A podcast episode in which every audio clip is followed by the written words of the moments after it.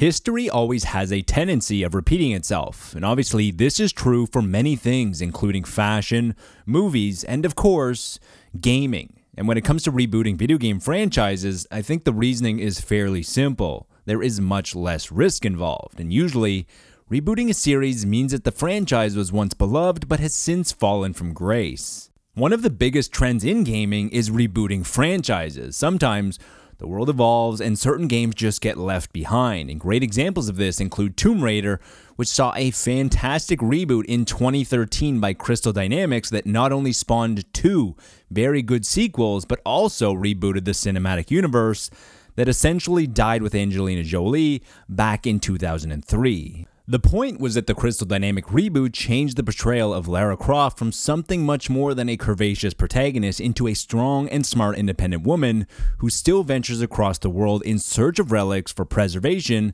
and always finds herself in the middle of world altering tombs. Another game that comes to mind is God of War from 2018, which evolved Kratos from a single node character into a father who has seen the error of his ways and is trying to put that life behind him and teach his son a better way of life. God of War in 2018 was easily the biggest game of the series, both commercially and critically, and in just the first year, God of War 2018 had sold over 10 million copies. And with PS5 upgrades and more people purchasing a PS4 since 2019, that number is much likely closer to 20 million. The final one that comes to mind is when Capcom rebooted the Resident Evil franchise with Resident Evil 7 Biohazard in 2017. Despite commercial success of the series up until that point, even with entries like 5 and 6, Capcom was obviously aware of the critical success of these titles as they were on the downslope. Resident Evil 7 tried to take the series back to its survival horror roots from the likes of 1 and 2 by placing you mostly inside one location with the Plantation House, which was similar to the mansion from 1 or the RCPD station from 2. The reboot worked as Resident Evil 7 and the games that have followed have not only sold extremely well, but have also been very highly rated from fans and critics. Games are very expensive to make, with modern titles like Cyberpunk 2077 apparently costing somewhere in the range of over 300 million to develop when you include marketing cost as well to get people informed and excited about your title. Rebooting eliminates some of this risk and some of this cost as people are already a little familiar with the series, and usually you have some core ideas to build around, which could also save some development time. The recent remaster of Quake that was available for free if you already own the game on Steam or available on Game Pass in celebration of QuakeCon 2021 got me thinking about if bringing the series into the modern era would work. With rebooting games being more popular than ever, does it make sense to reboot the Quake series that started in 1996 and revolutionized the first person shooter genre with 3D? This week on the Video Games Podcast you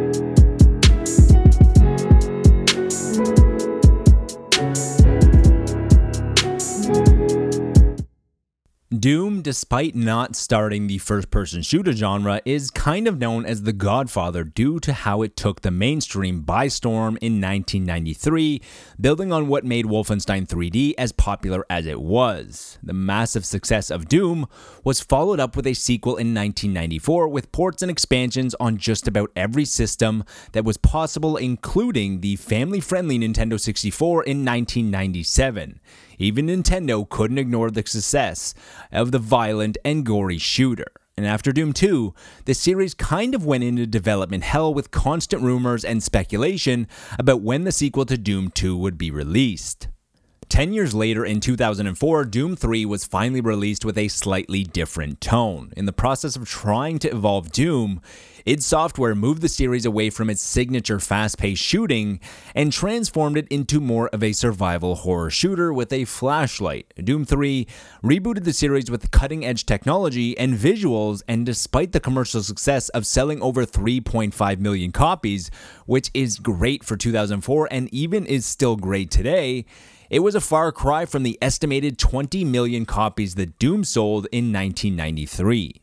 Doom 3 was divisive among fans who felt that the series was unrecognizable from what they had grown up with, and considering that being released 10 years after the original, it was likely that a lot of the original fans had moved on and grown up.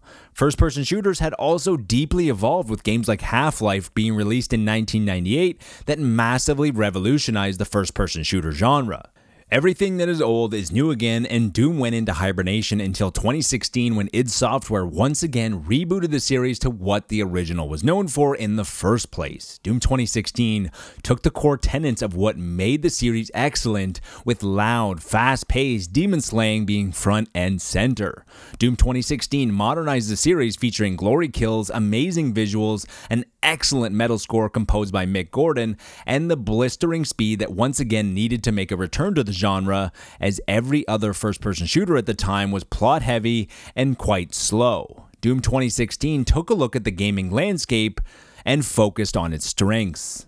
Not all reboots follow the same formula of circling back to the original and redoing what worked in the first place. An attempt to reboot Wolfenstein was actually made multiple times since its mainstream success with Wolfenstein 3D in 1992 by id Software. Technically, what most people know as the original Wolfenstein 3D was actually the third game in the series, with the first two being developed in 1981 and 1984 by Muse Software. However, the two titles from the 1980s are largely unknown to about 99.99% of the people, so when discussing the reboots of the series, we are going from the 1992 FPS as the first entry, and the first attempt at a reboot came in 2001 with Return to Castle Wolfenstein from Grey Matter Interactive, and once again, the series tried to be rebooting itself in 2009 with Wolfenstein from Raven Software, and both of these entries were very bland WW2 shooters that weren't trying anything new, felt uninspired, and as a result, just didn't resonate with fans.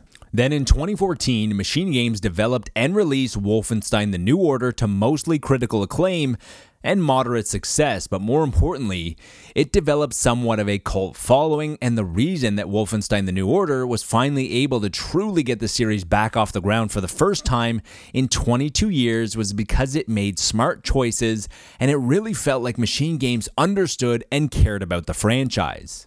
The main changes that Machine Games made to the formula was that the New Order made you care there is the story that was interesting and had weight with an alternate timeline to World War II, with the Axis dropping a nuclear bomb on Manhattan, but more importantly, Machine Games made BJ Blazkowicz a character worth caring about. The reason that Wolfenstein The New Order succeeded on many different levels was because it did something that the series had never attempted before in its storied history. Machine Games was interested in creating a fresh storyline and developing a character worth building a game around. For the first time, BJ Blazkowicz was more than just a one note character, or even in the original 1992 game, a one dimensional photo. The reboot of both Wolfenstein The New Order and Doom 2016 were published by Bethesda and helped position these respective franchises successfully, with sequels in both that have done extremely well commercially and critically. If you look at the history of some of the most successful reboots over the past decade or so, then you will see one of usually two things Microsoft or Bethesda being attached to the titles. Bethesda has published reboots with Prey, Doom, Wolfenstein, and Microsoft has done so with Battletoads, Killer Instinct, and the upcoming Perfect Dark. And considering that both of these developers are now operating under the same roof, it would be safe to expect more reboots.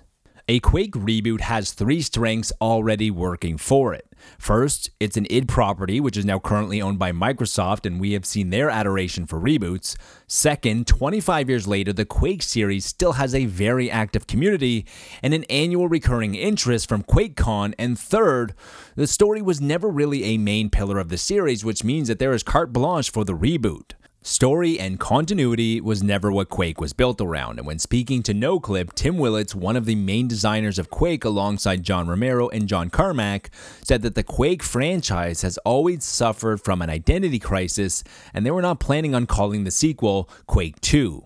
We had something amazing with Quake, but the story was kind of all over the place. This is actually a strength for the reboot because this means that the opportunity to take the franchise in a number of directions is a viable possibility, and that the chances of alienating long term fans of the series is quite low. This is because each person who loves Quake likely loves the series for a different reason, including the Lovecraft design of the original, or possibly the arena speed combat of Quake 3 Arena. Tim Willits said that Doom was insanely influential, but if you look at what Quake did, it was actually the most influential game that id Software has ever made from the true 3D engine, the client server architecture, the explosion of mods, competitive gaming. It really influenced so much of what we play today. And despite the fact that Quake will never revolutionize gaming like it once did, there is still plenty of opportunity to revive the franchise in a meaningful way and bring the series into the modern era. Rebooting Quake is still a very risky proposition, but one that carries much less risk than starting a brand new IP from scratch. Quake has always been a series that evolved from single player first person shooter to arena shooter to free to play, which means that this series doesn't have an identity tied to a specific genre. Nowadays, the first person shooter and online multiplayer genres are more cutthroat than ever, with great games failing for many different reasons, including Titanfall 2 that focused on single player and Evolve that had a focus on asymmetrical combat. Over the years, we have seen numerous reboot attempts fail that should have succeeded based on earlier franchise popularity. There's been Turok from 2008 and Perfect Dark Zero that launched alongside the Xbox 360 that were both attempts to reboot beloved N64 titles. There's also been Thief from 2014 trying to reboot a 1998 PC classic, or even more recently with EA trying to reboot NBA Live multiple times in 2014 and 2018. Even though Quake Champions kept the series going in 2017 with another entry in the online arena genre with cult success, there is room for this series to go mainstream with a full reboot of story and characters, just like Wolfenstein The New Order from Machine Games and Doom 2016 from id. The fact that Machine Games created some new content for the Quake remaster it wouldn't be shocking to see Microsoft reboot Quake during the Xbox Series generation. That's all for the Video Games Podcast this week. I hope you enjoyed the show, and if you did, please consider subscribing if you haven't already. And as always, remember to be nice to your fellow gamer, but more importantly, be nice to your fellow human.